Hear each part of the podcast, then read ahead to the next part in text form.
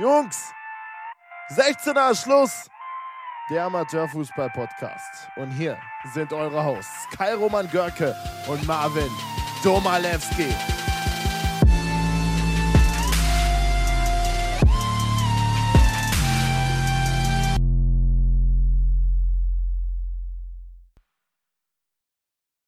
Willkommen zu einer neuen Folge von 16er ist Schluss mit mir, Kai Roman Görke und auch mit Marvin. Jo, bin auch am Start. Ähm, ja, genau. Wir hatten eigentlich für letzte Woche eine Bezirksliga-Vorschau geplant. Ähm, allerdings, wie wir alle mitbekommen haben, ist ja hier die Hochwatter Hoch Hochwasserkatastrophe. Jetzt haben wir es aber. Und äh, dementsprechend dachten wir, es ist einfach nicht angebracht, in der Zeit ähm, sowas rauszuhauen und zu erwarten, dass sich Leute sowas anhören. Und zudem ist auch unklar, was jetzt mit Nierfeld passiert, weil der Platz ist ja komplett abgesoffen, das Vereinsheim auch. Und, ähm ja, andere Vereine ja auch genauso. Schöner zum Beispiel ja, um nur zwei Vereine zu nennen. Das sind zwei Vereine, die sind betroffen von den Fluten und deswegen fanden wir es einfach nicht angemessen, letzte Woche eine Folge zu bringen. Und deswegen, ähm, ja, sind wir jetzt diese Woche wieder am Start und haben uns unseren ersten Gast eingeladen. Ähm, wir können auch direkt mal was äh, zu dir sagen. Also Stefan Pappert ist heute unser erster Gast. Er ist der Küchenchef des Wembley Stadions. Berichtige uns gerne, wenn wir irgendwas falsch sagen.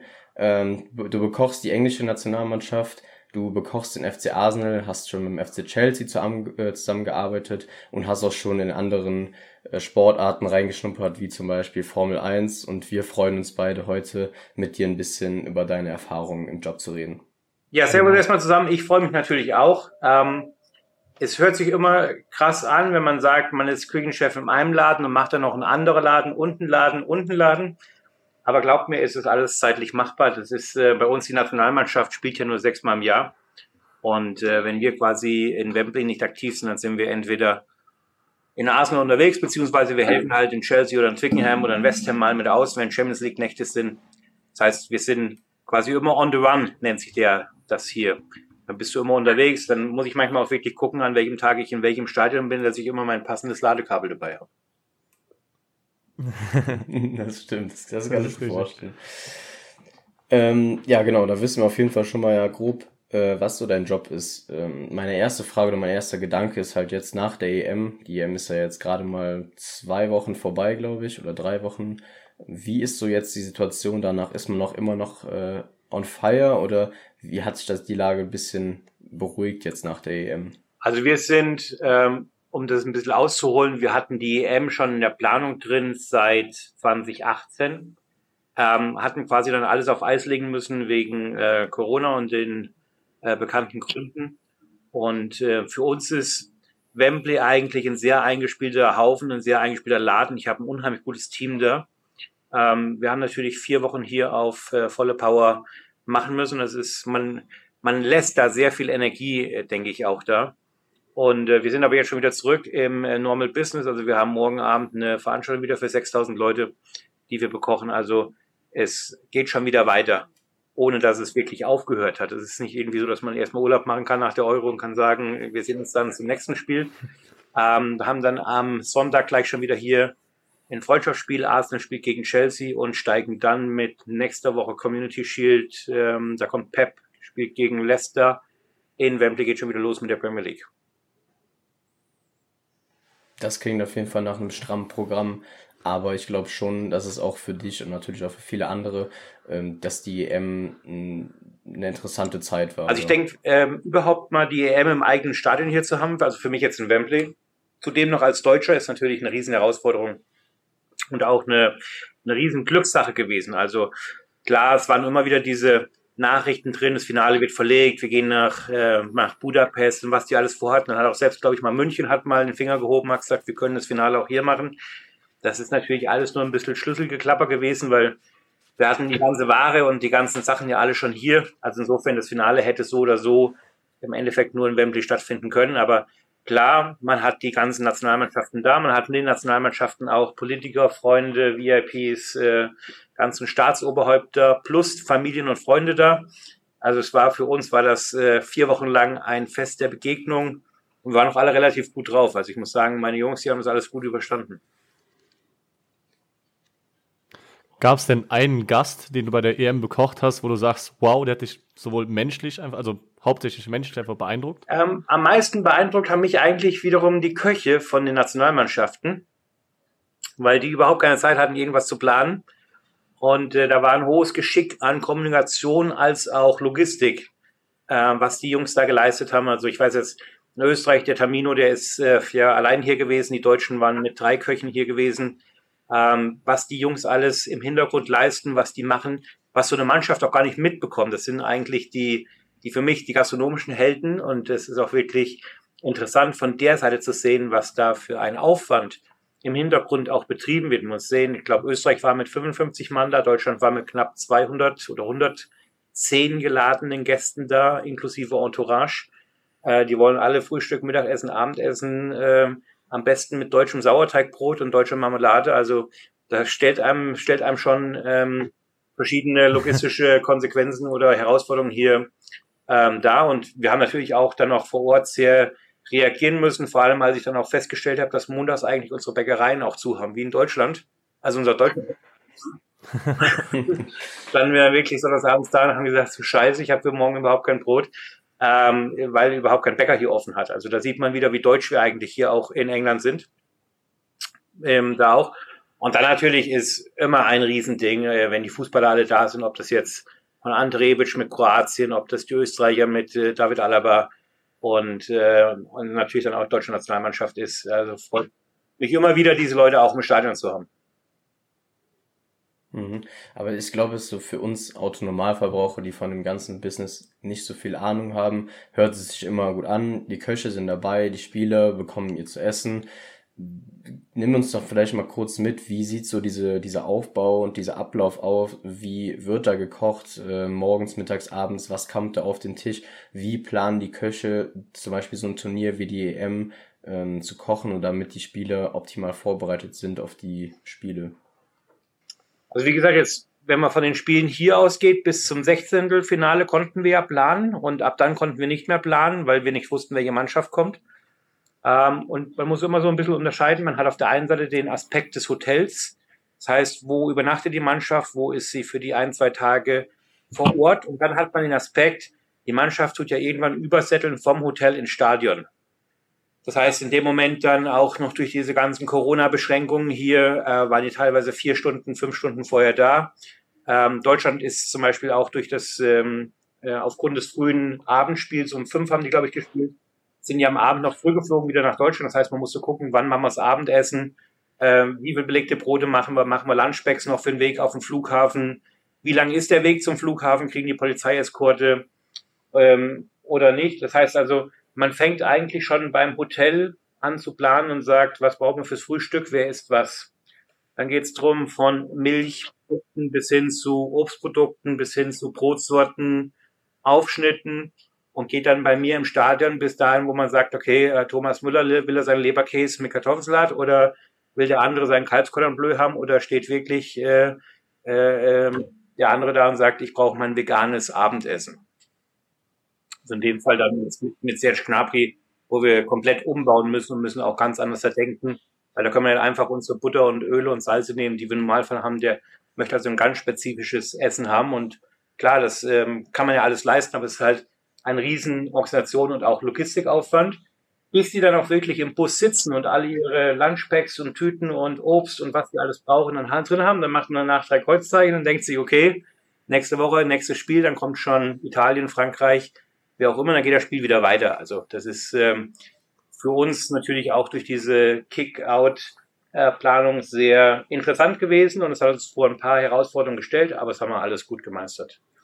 Und natürlich auch für die Hotels, die haben dasselbe ähnlich. Das heißt, die müssen ja auch an Produkten, an, äh, an Prozessen ganz anders umdenken. Wenn so eine Nationalmannschaft im Haus ist ja nicht wie die Familie mit zwei Kindern kommt, sondern da kommen wirklich 30 hungrige Fußballspieler plus noch mal ein ganzes Team hinterm Team, der Zeugwart hat manchmal mehr Hunger wie der Fußball. Also, äh, ihr könnt euch da vorstellen, sicherlich, dass da, dass da ganz andere äh, Voraussetzungen sind wie beim normalen Restaurantbesuch. Ja. Ähm, du bist ja jetzt seit fünf Jahren Koch bei der englischen Nationalmannschaft. Ähm, das ist auch schon eine lange Zeit, aber wie hast du eigentlich angefangen, als Koch zu arbeiten? Und anschließende Frage noch, ab der WM 2006 warst du ja bei Fußball-Großveranstaltungen dabei. Wie bist du da überhaupt dran gekommen? Ja, die Frage erst äh, so wegzunehmen, wie kommt man sowas ran? Ähm, ich bin 2005 in äh, München über ein Kulturfestival, das nennt sich Tollwood. Da haben mich Leute aufgegabelt, die waren begeistert von meinem Essen und haben gesagt, wir brauchen dich. Ähm, und über die bin ich dann reingekommen in die Allianz Arena, die damals ja frisch gebaut war. Da ist damals der Confederations Cup gespielt worden und dann war, glaube ich, das Eröffnungsspiel Bayern München gegen die deutsche Nationalmannschaft. Und da habe ich das erste Mal Fleischwanzer gemacht und äh, Semmelknödel Carpaccio und äh, andere Sachen, die sind gut angekommen. Dann war ich fest da drin und habe dann quasi München gemacht bis 2012. Und durch die ähm, Weltmeisterschaft 2006 war es natürlich so, dass wir dann eben von München aus auf einmal dann nach Köln rübergefahren sind, beziehungsweise auch in Berlin waren und dort mitgekocht haben, Logistik gemacht haben. Ich glaube, wenn man einmal dieses Feuer gefangen hat, das war dann auch der Grund, warum ich 2010 in die Formel 1 mit eingestiegen bin, ähm, ist es einfach so, das ist so wie ein bisschen Camping. Man geht außer Haus, was muss man mitnehmen? Campingkocher, Öl, Feuer, ja. haben wir alles gedacht, haben wir Klebeband dabei, äh, Werkzeugkoffer, man baut eine Küche auf, man baut eine Küche ab. Und natürlich 2010 ging es dann Südafrika an, 2014 war man Brasilien, 2018 habe ich ausgesetzt, weil Russland jetzt nicht unbedingt meine, meine äh, Favorite war. Aber nächstes Jahr äh, fahren wir am 8. November schon wieder nach Katar. Ähm, das ist natürlich dann irgendwann so, man hat das drin, man weiß, was es ist und das ist auch, glaube ich, für die Veranstalter vor Ort immer sehr beruhigend zu wissen, dass jemand kommt, der weiß, wie die großen Nummern gehen und auch, wie es ist, wenn man im Ausland unterwegs ist, wo man Fisch herbekommt, wo man Früchte herbekommt. Wir können ja nicht einfach irgendwo bei Aldi einkaufen gehen in Katar. Also so weit sind wir ja leider noch nicht. Ähm, ja. ja, und ähm, wie kommt man zum Kochen? Ich habe vor 25 Jahren angefangen zu kochen und äh, das ist, wie, ihr das selber auch von daheim kennt, eure Mama, eure Oma, die hat so zehn bis zwölf Standardrezepte, die gibt's im Zwei-Wochen-Rhythmus immer wieder und das schmeckt immer alles genauso, wie das daheim bei Mama schmeckt. Und so habe mhm. ich angefangen, auch meine Sachen zu kochen und äh, bis jetzt hat sich noch keiner beschwert. Also das ist auch, glaube ich, hier beim, beim Garris und äh, seinen Jungs von der englischen Nationalmannschaft, die stehen da einfach drauf, dass sie immer wieder dasselbe Essen von mir bekommen, im selben Geschmack und in derselben Konsistenz und äh, ja, jetzt sind wir fünf Jahre zusammen. Ich meine, so lange hat es, glaube ich, noch kein anderer an der Spitze von den Three Lions ausgehalten. Insofern ist das für mich natürlich auch ein Ding, wo ich sage, okay, da hängen wir jetzt noch mal ein bisschen was dran und nächstes Jahr in Katar, wenn wir uns dann wieder alles sehen, sind ja auch happy, dass ich vor Ort bin. Mhm. Du hast es gerade eben in einem Satz angesprochen, dass du ja dann 2010 warst, glaube ich, in die Formel 1 gegangen bist auch. Ja. Was ist ähm, da so grob der Unterschied? Du hast natürlich viel Fußball gemacht und machst auch noch viel Fußball. Was ist so ernährungstechnisch so der größte Unterschied zur Formel 1? Wie ähm, sind da die Unterschiede oder gibt es überhaupt große Unterschiede da? Also beim Fußballspieler muss man halt sehen, jeder hat sich über die Jahre einen Geschmack aufgebaut, wo wir 2006 noch mit Schnitzel arbeiten konnten und Spaghetti Carbonara. Sind wir da heute schon ein bisschen am gucken, welche Sahne man nimmt, ob man überhaupt ob man überhaupt die richtige Sahne nimmt und ob man überhaupt auch Speck reinmacht, ähm, ob man Schnitzel noch paniert oder ob man li nicht lieber ähm, das Kalb schön als Invertini macht. Ähm, zum Vergleich, wir waren am Wochenende jetzt Brands Hatch bei der British Superbike. Die Jungs, die wollen einfach nur essen. Das heißt, die gehen bei mir raus, der Teller ist voller, wie wenn ein Italiener bei mir am Buffet steht. Der ist einfach überdimensional, ist dieser Teller voll. Weil die denken sich, ah, es gibt was Warmes zu essen. Das ist das Erste. Und das Zweite ist einfach, die haben einfach nur Hunger für einen Sportler, jetzt der am Motorrad sitzt oder auch für einen Formel-1-Fahrer, ist es jetzt nicht so wichtig, der muss ja nicht über 90 Minuten körperlich ähm, auf dem Platz performen. Der muss äh, einfach eine Schnelligkeit haben. Das heißt, dem ist wichtig, dass er Obstnüsse, Walnüsse, so solche Sachen mit integriert. Wohingegen jetzt beim Fußballer ganz interessant ist, ist der zum Beispiel Früchte wie Ananas oder sonstige Sachen, die wässern. Dann heißt, der muss dann irgendwann nach der 20 Minute aufs Klo oder geht man einfach von vornherein hin und sagt, was braucht man jetzt, um ihn ähm, in der Nachspielzeit oder äh, so wie Spielabpfiff ist, ist zum Beispiel beim, beim Pepso, der tut in Manchester prinzipiell alle 30 Minuten nach dem Abpfiff müssen eine Pasta essen, ob sie wollen oder nicht. Einfach weil er das als Regeneration ansieht, die schneller funktioniert, als wenn jemand in die Eistonne steigt, wie der Mertesacker damals. So, insofern hat sich das natürlich, sind die Unterschiede ganz anders. Ich wäre jetzt eigentlich 2020 auch Olympia gewesen in Japan, weil das auch immer ein Traum war, mal nach Japan rüber zu gehen. Bin auch mit den Sportlern dort in, in Kontakt mit eins sein, die sich Ernährungstipp einfach holen, weil du stehst jetzt in Japan und was tust du da essen? Wo, wo kaufst du da ein? Du hast ja auf einmal nicht mehr den deutschen Lebensmittelladen und du hast auch nicht mehr Apfel und Birnen da. Da musst du halt jetzt anpassen, muss dann sagen, okay, probiert das, probiert das, probiert das. Oder man sucht Deutsche vor Ort und kann sagen, hey, kannst du denen was vorbeibringen oder kannst du ein bisschen was organisieren. Und da ist natürlich die, die Gastro ähm, ähnlich wie der Fußball ist ein großes Netzwerk. Man kennt sich auf der ganzen Welt. Man hat äh, viele Deutsche in äh, guten Hotels weltweit, die da auch immer wieder mithelfen und auch weiterhelfen. Und insofern ist das, glaube ich, ein riesen ähm, Unterschied, wenn du jetzt Fußball hast und gehst dann zur Formel 1, du bist einfach nochmal globaler unterwegs. Also Fußball waren wir meistens äh, Katar oder in Dubai gewesen. Mehr haben wir nicht gemacht. Ich kenne mich auch noch, kann mich auch noch erinnern an Trainingscamps in Seefeld in Tirol, da konntest du alles mit dem Auto besorgen. Also wenn du dann mal in Katar bist, dann ist das halt einfach nicht so einfach. Ja. Ähm, dann auch direkt zur nächsten Frage. Äh, gab es, also was war bisher dein schönstes Erlebnis der Karriere, also die schönste Erfahrung? Da gibt es ja immer wieder so Momente, wenn er zum Beispiel, ich stelle mir dann vor, Pep Guardiola höchstpersönlich kommt zu dir und äh, schüttelt dir die Hand und sagt, das war das Beste, was er je gegessen hat oder so.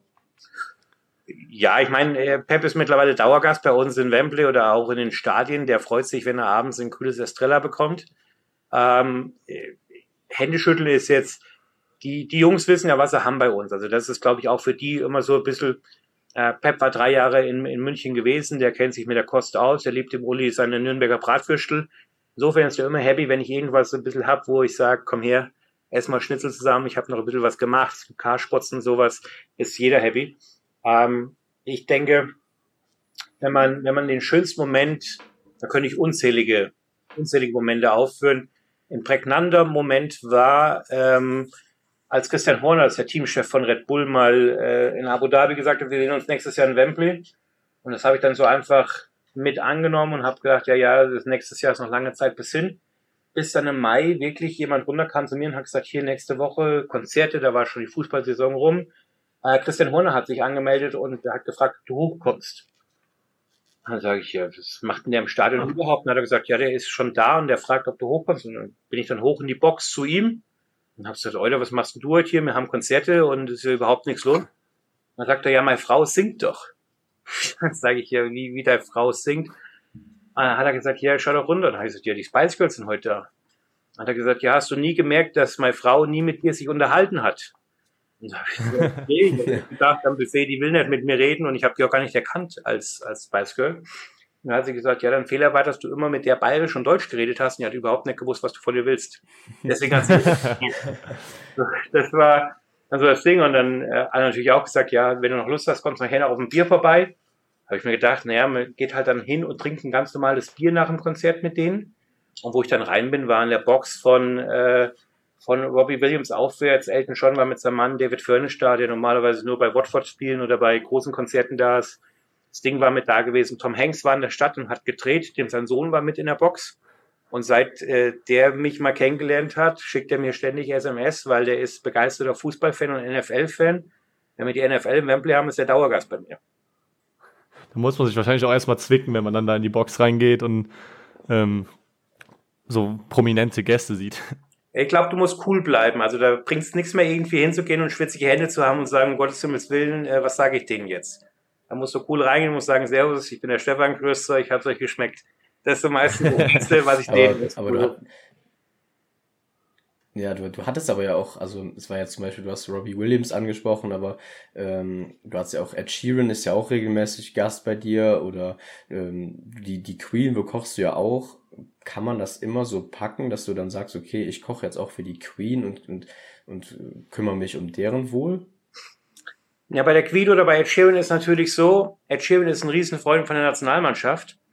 Da gibt's eine Geschichte um sein Trikot, weil seine Mutter konnte ihm nie ein richtiges Trikot kaufen. Und ich glaube, als er das letzte Mal bei uns war, 2018, war der vier oder fünf Mal ausverkauft. Und da hat er die ganzen Spieler immer eingeladen, da haben sie ihm auf der Tribüne ein richtiges Trikot geschenkt. Und das hat der Wembley vermacht und hat gesagt, ohne euch alle würde ich gar nicht hier stehen, also weil natürlich auch immer wieder ein großer Supporter ist. Und aus diesen Sachen heraus hat zum Beispiel Ed Sheeran hat einen Pub aufgemacht, in dem es mittlerweile auch diesen berühmten Double Bacon Cheeseburger gibt, den er immer isst. Den gibt's in seinem eigenen Pub, der ist hier in äh, Portobello Road also wenn man da mal rein möchte, ähm, kann da gerne mal hin, der heißt Cherry Blossom. Äh, man kann dann Essen nachessen, wo der hingegangen ist und hat gesagt, wie machst du das denn?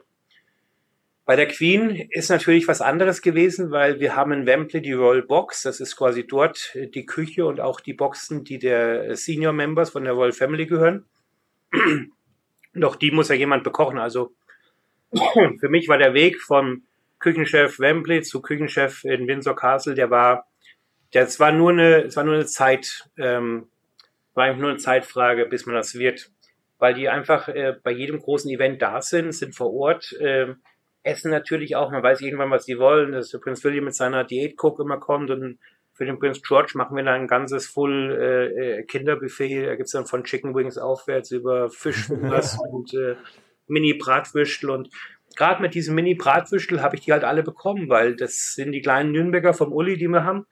Sorry, wenn wir so ein bisschen Schleichwerbung machen, aber muss man Kein Problem. Dazu, Super Plattform dafür. Zum, zum Erfolg. Äh, die mag jeder, die isst jeder gerne und wenn man dann eine gute Soße dazu hat, kleine Brötchen dazu hat, ich habe hier einen guten Bäcker, der backt mir immer frisch die Sachen, die Leute den Namen sagen, wie geil ist eigentlich Currywurst und, und, und äh, Brötchen. Und da kriegst du sie alle mit. Und so kommst du halt auch immer weiter, wo dann Leute hingehen und sagen, ja, lass ihn doch mal einfliegen, da soll man hier ein bisschen kochen. So fing das mal an und dann hier auch durch den Lockdown war natürlich, dass alle äh, Royal Members, die waren alle verteilt auf die Landsitze und dann war irgendwann nicht klar, wo die Queen wirklich hingeht. Und bis sie sich entschieden hatte, waren halt die Köche alle weg.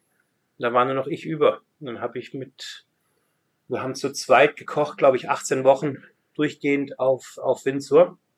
Und dann ist das irgendwann, also ich wusste davor schon, was sie isst und was sie gern isst.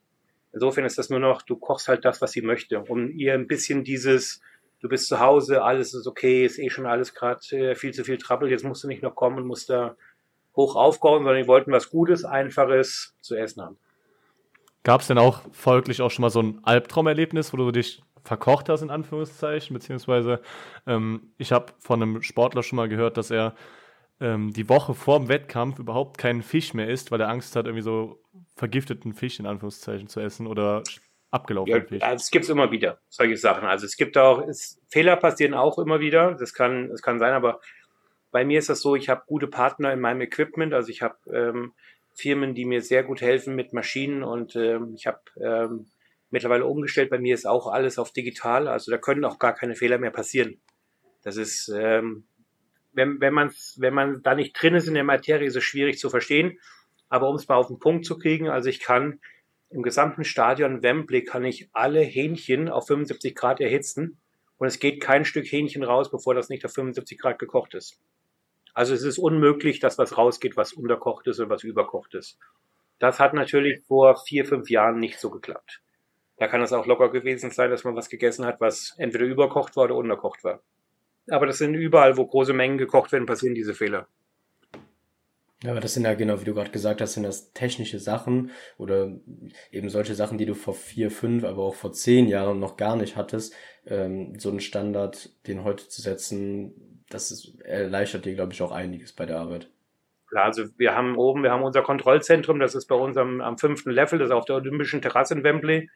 Wunderschöner Ausblick, man sieht das ganze Stadion und da haben wir halt auf allen Bildschirmen, kann ich komplett das ganze Essen verfolgen. Wirklich vom dem Moment, wo es in den Ofen geht, bis dem Moment, wo der Kunde es wirklich über den Counter an der Katze bekommt, bis hin zu der Anzahl natürlich auch, was wir versorgen, als auch zu der Anzahl, was noch übrig ist. Das heißt, ich kann relativ schnell auch im Stadion schalten, da fehlen noch 500 Burger, dann holen wir die da und da und da her, weil wir es noch über haben oder können auch sehen, wo gerade viel läuft und schießen dann nochmal nach und äh, holen dann oder schicken dann nochmal ein paar Essensportionen hin oder können auch nochmal Köche hinschicken, können sagen, bei denen knallt's gerade, die brauchen Hilfe, bei euch ist gerade weniger los, rüber geht's. Also das sind jetzt einfach auch Fortschritte, die wir mitgehen müssen. Wir sind nicht mehr 2015, wir sind noch nicht mehr 2020, wir sind mittlerweile auf dem Weg nach 2025. Da sieht eine Gastronomie, glaube ich, ganz anders aus. Es wird auch im Fußball sein.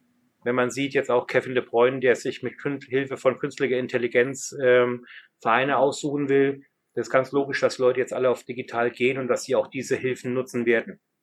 Mhm. Ähm, du hast natürlich jetzt schon oft von deiner bayerischen Kirch, äh, Küche, äh, Küche, sage ich mal, was heißt geschwärmt, es schwärmen andere Leute davon. Ähm, du bist ja Bayer, bist jetzt 43 Jahre und hast den Schritt nach England gewagt. Ähm, wie schwer war das für dich und deine oder Familie? Aber du bist ja, bist du alleine rübergegangen? Ich habe Familie mit hier, aber es ist natürlich ähm, schon, man geht in ein anderes Land, das muss klar sein. man geht in eine andere Kultur, aber das ist auch immer das, was ich mir früher gern gewünscht hat, weil wenn man sieht, ähm, je mehr Länder, je mehr Kulturen man auch mal gesehen hat, desto flexibler und desto ruhiger wird man auch in vielen Sachen und desto weiter wird auch der Verstand und ähm, manche, manche Denkweisen verändern sich dadurch eben auch. Also wir sind jetzt gerade an einem Projekt da, weil ich auch immer gesagt habe, ich möchte mit 50 in Afrika sein auf meiner Farm. Und äh, wir sind jetzt kurz davor, nächstes Jahr in Afrika ein großes Restaurant aufzumachen in Tansania.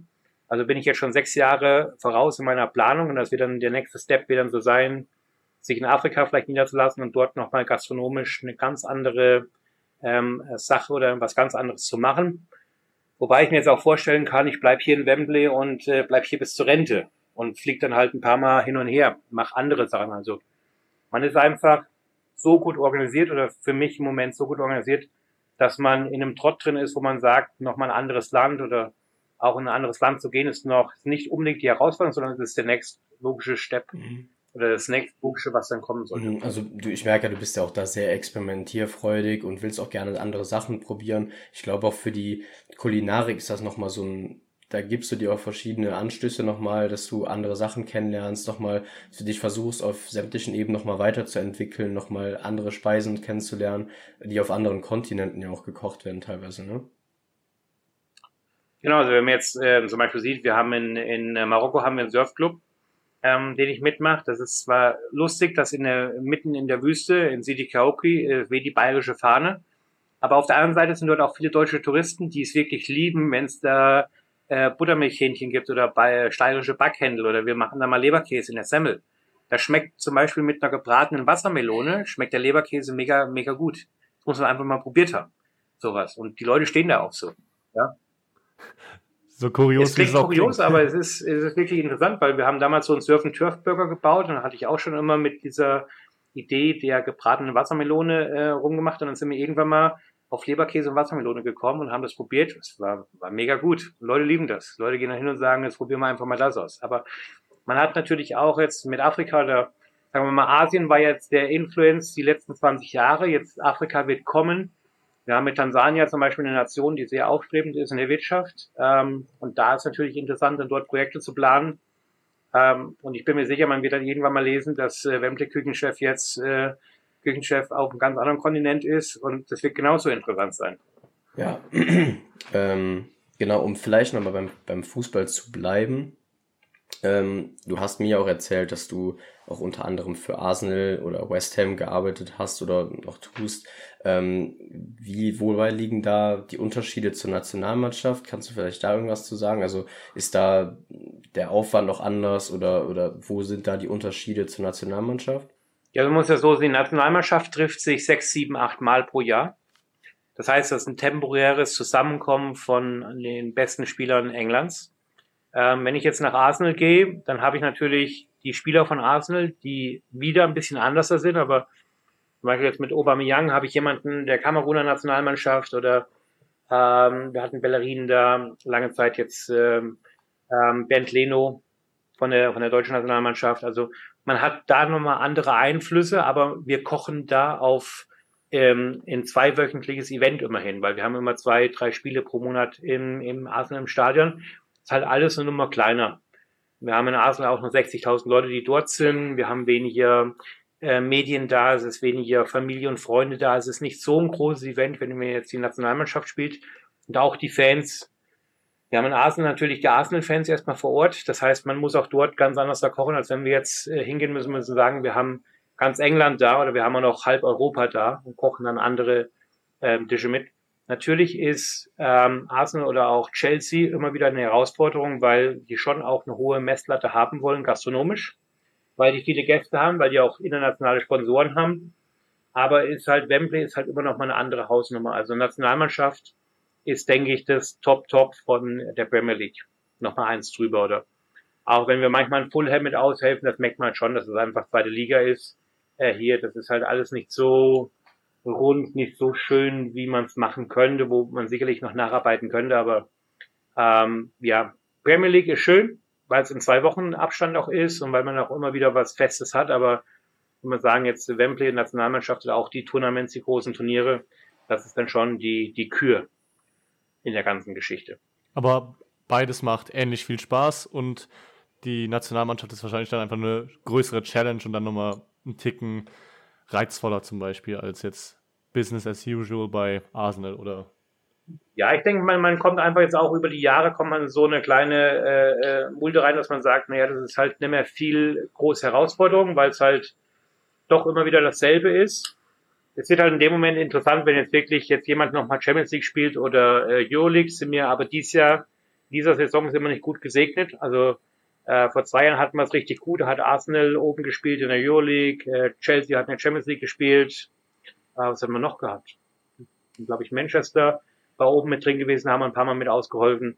Also das, da haben wir einfach coole Fußballnächte, das sind coole Events. Und dann hat man selber auch viel, viel mehr Bock, damit zu arbeiten.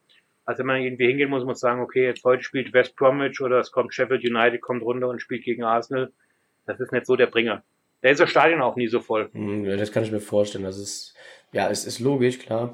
Ähm, um aber nochmal auf dein England-Abenteuer jetzt zurückzukommen, hast du direkt nachdem du rüber nach England bist, hast du direkt im Wembley angefangen oder hast du dann noch woanders gearbeitet und dich quasi hochgearbeitet oder, oder wie lief das ab in den letzten Jahren?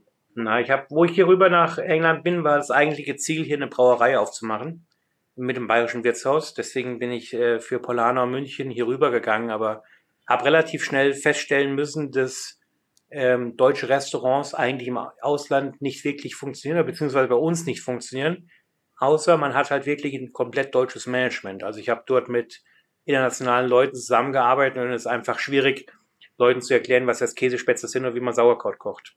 Insofern war es für mich schwierig am Anfang wirklich in diese Steps reinzukommen und zu sagen, okay, ich beiße mich jetzt an was fest, ich beiße mich an einem Projekt jetzt fest und dann war es der glückliche Zufall, dass Bayern München hier rübergekommen ist und die haben mich eingeladen, im Hotel mit zu kochen. Und dann habe ich äh, dort im Hotel gekocht. Der Küchenchef hat dann gesagt, hey, cool, was du machst. Kannst du dir vorstellen, ein bisschen bei uns zu bleiben? Dann war ich da mal zwei, drei Monate, bis dann eben der Pep mich mitgenommen hat in die Fußballwelt rein und äh, dann war ich, dann war ich dem Ganzen verfallen. Also ich würde heute auch nicht wieder woanders dahin gehen wollen. Das ist, ähm, ich meine, selbst wenn die Bundesliga irgendwann mal ruft, kann man schon mal vorstellen, was zu machen, aber ich werde sicherlich nicht mehr komplett nach Deutschland zurückkehren.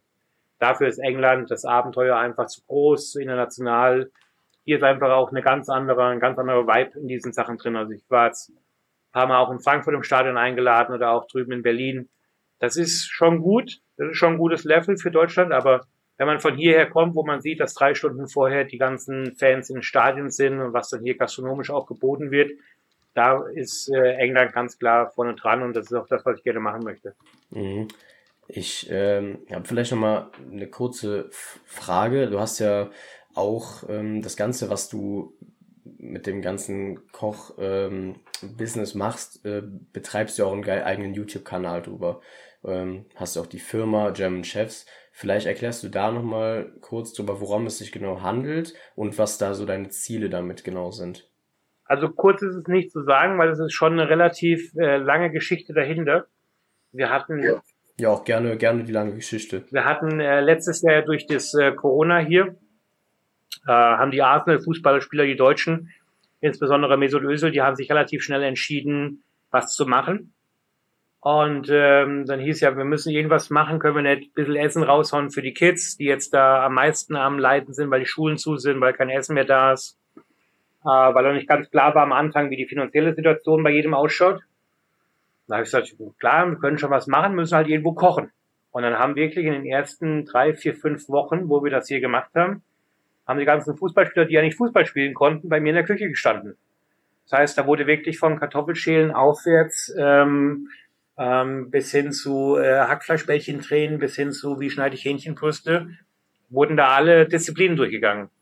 Und die Spieler natürlich dann immer gesagt, oh, was essen man heute? Ich habe Hunger, kann ich noch was mit heimnehmen? Da ich gesagt, ja, hier machen wir da noch ein bisschen, kochen wir da noch ein bisschen, nehmen wir hiervon was. Und wir hatten als Vorgabe von Mesut, äh, es soll gesund sein, es soll ausgewogen sein und es soll vor allem eine vollwertige Mahlzeit sein. Das heißt, wir haben denen wirklich auch 700, 800 Gramm Mahlzeit gegeben.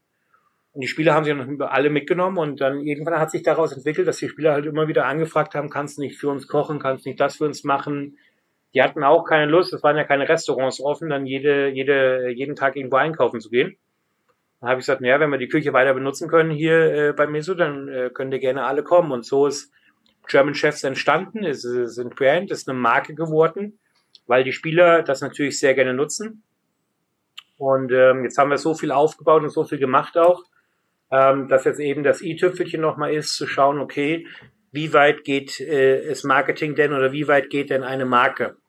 Und wir haben immer wieder Praktikanten da. Wir haben jetzt jemanden da aus Herscheid, der ist hier, der war vor zwei Jahren schon bei uns in Wembley ähm, Student gewesen an der UCFB. Der kümmert sich aktuell um diesen ganzen YouTube-Kanal und da geht es natürlich auch drum. ich, ich meine, ich bin Koch. Ich bin jetzt nicht so auf dieses ganze Marketing aus, aber die machen das natürlich so, was, was kann man machen, dass das in eine Firma wird, wo Fußballer rein investieren, was kann man machen, dass so eine Firma auch größer wird.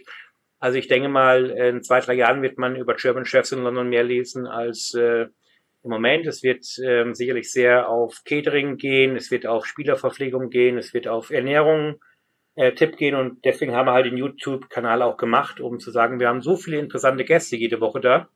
Es sind so viele interessante Leute auch, die ich treffe. Es sind so viele interessante Restaurants, auch in denen ich abends unterwegs bin, dass man jetzt einfach mal sagt, man macht mal so einen Blick hinter die Kulissen, so ein bisschen in Hafergucker.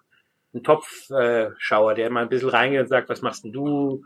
warum bist denn du hier oder wie, wie ernährst du denn Spieler? Oder wir haben auch das äh, Restaurant von David Lewis, da bin ich nächste Woche eingeladen, da drehen wir einfach mal. Äh, ist natürlich auch interessant zu sehen, was andere Küchenchefs, die jetzt ähm, nicht deutsch sind, wie die, die Spielerverpflegung machen. Und da denke ich, ähm, aus dieser ganzen Charity-Geschichte raus, dieses German Chefs hat sich entwickelt. Man muss einfach mal gucken, äh, wie weit das geht. Der Bayerische Rundfunk, der hat mich vor ein paar Wochen mal angerufen, hat gefragt, ob sie Lebenslinie mit mir drehen wollen. Da habe ich gesagt, ich bin jetzt erst 43, ruft mich doch in zehn Jahren nochmal an, dann habe ich auch was zu erzählen. Ich meine, na klar hast du viel zu erzählen und ich bin weit gekommen, aber das ist, ich bin ja noch nicht da, äh, wo ich hin will, weil ich auch nie definiert habe, was ich, wo mein Ziel ist. Also ich bin halt immer wieder dran, der Geschichte hier, Geschichte da, Marokko, jetzt gehen wir, wie gesagt, nach Afrika nochmal rüber, Istanbul ist in den Gesprächen. Und natürlich wird ähm, für mich sein, wenn ich jetzt nach Katar fertig bin, ähm, wird entweder Australien, Neuseeland mit der Frauennationalmannschaft sein, beziehungsweise 2026 geht es nach Amerika zur, zur Weltmeisterschaft. Und dann kann es auch sein, dass ich in Amerika bleibe. Also man weiß das immer noch nicht so. Ich bin da auch, auch ähm, nicht so, dass ich sage, da bin ich abgeneigt davon, weil man muss ja schon nochmal sehen, bis dahin bin ich 50, dann kann ich auch mir irgendwann mal vorstellen, irgendwo in Los Angeles am Strand zu sitzen und die Stadien ja. dort zu machen. Gut, also ich habe jetzt keine weitere Frage mehr. Marvin, du? Ja, was mich vielleicht noch so interessieren würde, am Ende ist ähm, natürlich, man kann dieses Thema Corona jetzt auch nicht vernachlässigen. Ähm, inwiefern hat Corona ähm, dieses ganze Business so ein bisschen verändert? Was hat sich genau dadurch verändert und was bleibt da jetzt vielleicht auch als Folge für die Zukunft? Ähm, vielleicht erklärst du mal, wie es vorher alles abgelaufen ist und wie es jetzt halt, du hast das ja eben schon mal angeschnitten, jetzt zu Corona-Zeiten abläuft. Also was sich auf jeden Fall verändert hat, ist, glaube ich, das Verständnis von Essen bei vielen Leuten, weil äh, dadurch, dass natürlich alles zu war, mussten viele daheim kochen. Das heißt, man war auf einmal angewiesen, äh, wie kocht man denn? Wo, welches Salz braucht man denn? Was sind denn überhaupt Gewürze? Was sind denn Küchenprozesse? Also kommen die Spaghetti jetzt ins kochende Wasser rein oder nur ins heiße Wasser rein? Das ist so Kleinkram. Ähm, ich denke, für die Fußballspieler hat sich vom Essen her nicht so viel verändert, aber von der Ernährung hat sich viel verändert. Die mussten umstellen, die wurden nicht mehr am Trainingsgelände versorgt. Das heißt, man musste jetzt diese ganzen Ernährungsüberwachungen ähm, oder diese ganzen Ernährungsportionen, die ja sieben, acht Mal am Tag essen, musste man jetzt heim in die eigene Familie bringen. Und äh, ich glaube, das war für den einen oder anderen Fußballer schon schwierig, wenn daheim die Frau ist, die lieber auf die Mikrowelle drückt oder wenn äh, Kinder noch daheim sind, die einfach sagen, heute Abend können wir nicht irgendwo äh, zum Fastfood-Laden gehen oder mal Pizza essen gehen.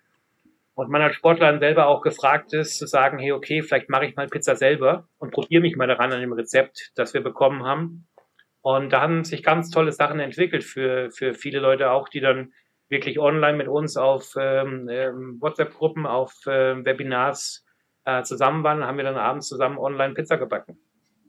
Wie backe ich mein eigenes Brot? Ähm, Klar, man hat hier so Sachen wie Bananenbrot und sowas, wo jeder drauf steht, aber dann sind wir halt mal hin, haben gesagt, wie schaffe ich das denn, äh, zuckerfrei zu kochen? Wie schaffe ich das denn zum Beispiel vegan zu kochen? Wie schaffe ich das, glutenfrei zu kochen? Der eine kann das Mehl nicht, der andere kann das Mehl nicht. Da muss man wieder nacharbeiten mit anderen Substanzen, um die Festigkeit hinzukriegen. Ähm, das ist, glaube ich, das Größte, was sich getan hat, dass ein ganz anderes Verständnis für Essen, für Produkte und auch für Qualität gekommen ist. Ich glaube, es wird nicht mehr so sein, dass die Fußballspieler sich in die ganzen angesagten Restaurants reinsetzen und jeden Abend für hunderte äh, Pfund hier essen gehen, sondern dass sie viel mehr darauf achten, wo kaufe ich ein, was kaufe ich ein, was ist der Unterschied zwischen einer reifen Melone und einer unreifen Melone. Das sind auch so Sachen, die wir klären konnten. Oder wann isst man Erdbeeren? Muss ich Erdbeeren das ganze Jahr essen oder esse ich die wirklich nur im, äh, im Juni? Dann haben wir Holundersaft mal gemacht, äh, selber angesetzt, dass die einfach mal sehen, wie funktioniert Fermentierung, wie funktionieren Sirupsansätze, zuckerfreie Sachen, mit was kann ich noch würzen, mit was kann ich noch rühren. Also waren viele interessante Aspekte dabei und ich glaube nicht, dass sich das nochmal verändern wird. Ich glaube eher, das wird noch viel interessanter werden. Deswegen denke ich auch, mit den German Chefs werden wir jetzt sehr vorne sein, weil die natürlich da das bekommen, was sie die ganze Zeit eh schon hatten und das aber dann konsistent oder auch konsequent weiterbekommen können. Mhm. Also Kai, wenn du jetzt, wenn dir nichts noch mehr eingefallen ist. Nee, mir fiel jetzt nichts ein. Also ich bin eigentlich mit dem Ergebnis sehr zufrieden. ja. Stefan, hast du noch was zu sagen? Irgendwas zum Ende? Ähm, also erstmal hat es mich riesig überhaupt gefreut, dass wir das heute hier ähm, machen konnten. Es ist ähm, immer wieder schön, so ein bisschen auch einen Austausch zu haben und auch mal über Sachen zu reden, wo man gar nicht so drüber nachdenkt. Deswegen fand ich eure Fragen auch ganz interessant. Und äh, klar, es gibt noch hunderttausend Sachen, die man erzählen könnte. Ich glaube, das würde den Rahmen eurer, eurer Sache da sprengen. Aber man weiß ja nicht, wenn die nächste Weltmeisterschaft ist, vielleicht tun wir dann live aus Katar uns unterhalten und dann können wir auch mal so vor Ort diese Eindrücke sehen. Vielleicht ist es bis dahin auch mein YouTube-Kanal so groß, dass man sagt, ihr braucht einfach nur noch live da drauf zu gehen und könnt da so nach. Aber auf jeden Fall schön, euch am Telefon zu haben und mit euch zu reden und äh, ja, ja, auf jeden Fall. Also ich kann das, ich kann das nur zurückgeben, äh, auch im Interesse von uns zwei. Es war auch jetzt äh, das erste Interview, was wir in der Form geführt haben. Fand es unglaublich interessant, das nochmal ähm, abseits von unserem eigentlichen Ziel, auch der, der Amateurfußball, ähm, ein bisschen nochmal einen Einblick in andere äh, Sphären zu bekommen, auch in diese Ernährungsszene und auch da unterschiedliche Erfahrungen mal zu bekommen kann es nur zurückgeben, dass wir unglaublich dankbar sind, dass wir heute Abend mal äh, eine Stunde mit dir quatschen konnten. Und wie gesagt, wir werden sehen, vielleicht hören wir uns ja nächstes Jahr aus Katar nochmal und bringen dann nochmal eine Folge, wenn es interessant ist. Ich würde sagen, wir bleiben einfach so im Austausch und äh, sehen mal, was die Zeit bringt, aber äh, sagen einfach Danke und äh, wünschen dir weiterhin viel Erfolg auf deinem Weg. Du hast ja noch vieles vor, du hast ja noch äh, einige Ziele in deinem Leben und da wünschen wir dir alles Gute bei, dass das auch hoffentlich alles so in Erfüllung geht und äh, ja, beenden damit die heutige Folge, würden wir sagen.